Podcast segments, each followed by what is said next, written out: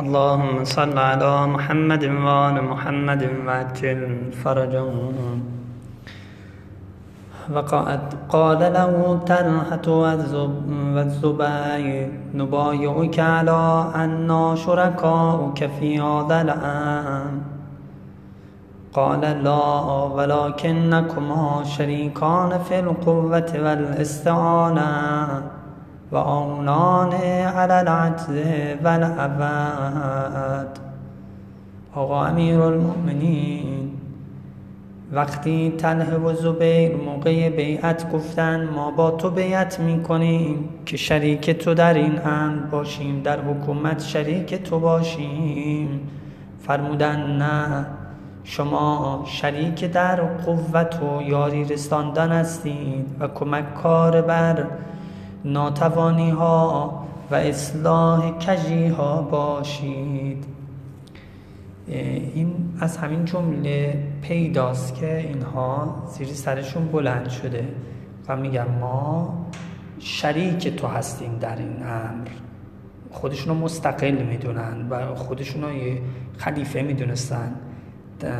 در حالی که امیرون فهمدن نه شراکت نه. باید یاری کننده باشید شما. یه جایی برنامه مشکلی پیش اومد بیان اصلاح کنین. جایی دیگران عاجز شدند کجی ایجاد شد اصلاح بکنین. مشورت بدید. اینکه مستقل باشید نه. اینکه زیر سرشون بلند شده بود اصلا اینها شرکت کردن در قتل عثمان. چون فکر می‌کردن بعد از بعد از عثمان خودشون خلیفه بشن. اصلا کاری که عمر در اون شورا کرد و یه عده‌ای و شش نفر شورای شش نفره تشکیل داد و بعضی ها هم خیلی در مته این کار و این کار گروهی و امروزی حرف ها زدند و شعرها سروندند که عمر چه فکر روشن و بازی داشت. اصلا خود این کار عمر باعث فتنه های بسیاری بعدش شد. من جمله همین تمام اون شش نفری که تو اون شورا بودن غیر از آقا امیر المؤمنین که واقعا زی حق بود و وسیع بود و به تصریح صحیح صحیح بخاری اومده که پیامبر می‌خواستن برشون چیزی بنویسن و که گمراه نشن بعد از اون و نگذاشتن. خدا امیرالمومنین چی؟ بقیه دیگه همش اون شیش نفر بقیه دیگه زیر سرشون بلند شد و خیلی خوش مزه کرد در دهانشون که خلیفه بشن. من جمله همین تله و زبیر. اصلا زیر پای مردم نشستن و یه دیو شوروندن که عثمان کشته بشه و بعد خودشون خلیفه بشن. و اصلا خود همین جمله که به امیرالمومنین اینجوری میگن میگن ما شریک با تو باشیم یعنی خودشون در کنار امیرالمومنین خلیفه و در حد خلافت می‌دونستن و بعدم آخر چون حضرت اینا قبول نکردن شورش کردن به عنوان چی؟ به عنوان این که ما می‌خوام خون عثمان را خونخواهی خون عثمان بکنیم همسر پیغمبر رو اووردن بیرون و اون جنگ جمل رو که چند هزار نفر کشته شده به پاک کردن. هم آیشه هم تله و زبیر اینها در قتل عثمان دخیل بودن و آقا امیر المؤمنین برکنارترین و دورترین فرد از این فتنه بود.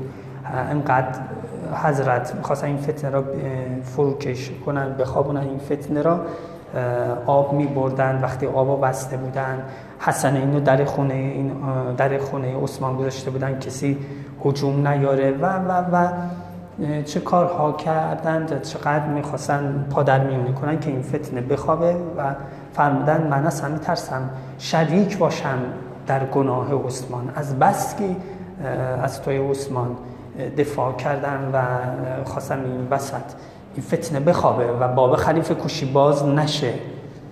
ولی متاسفانه همین هایی که گفتن اختلو نعسرن این کفر نعسر رو بکشید عثمان رو بکشید کافر شده. همینو بعد پیراهن عثمان رو بلند کردند و خونخواهی عثمان کردند.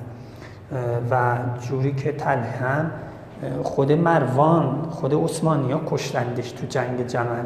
اون لحظات آخر که دیدن نشد امیر المومن پیروز شد خودشون یه تیر زدند و تله رو کشتن گفتن این هم انتقام خون ما از قاتلین عثمان. یعنی اصلا اینقدر محرز بود که تله که داماد عثمان بود مروان که داماد عثمان بود تله رو کش گفت این انتقام ما.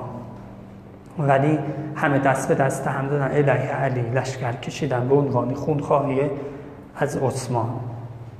پس این فتنه ها به یه تعبیری برمیگرده به خود اون شورا این باعث شد که زیر سر بعضی ها بلند بشه و امیر المؤمنین فهمیدن. من در اون شورا شرکت کردن به خاطر این بود که تکذیب بکنن.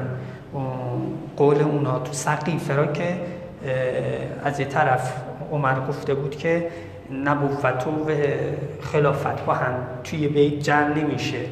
و اونجا تو سقیفه این حرف زد و حرف از علی دور کرد خلافت را از علی دور کرد. اینجا خود عمر اومده علی را داخل در شورا قرار داده. حضرت فهمیدن من اگه تو شورا قبول کردم برم به خاطر این بود. الا حضرت می‌دونست اینا جوری طراحی کرده شورا را که خلافت به علی نرسه. خیلی واضح بود. خب در هر صورت اینا اون کار باعث شد که تله و زبیرم اینجوری جلو علی ادعای شراکت در این امر کنن ولی حضرت قبول نکرد. حالا نگی در امیر قبول می‌کرد چی می‌شد. قبول می‌کردن. بعد کسایی که حب دنیا دارن. خب مطابق حب دنیا می‌خوان حکومت بکنن.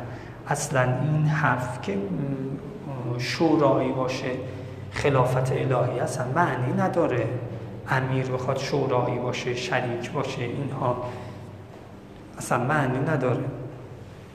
حضرت فرمودن یاری بکنین استعانت کنین. ولی شریک؟ نه نهج بلاغه شراکت در حکومت به معنای امروزی را اصلا رد می‌کنه.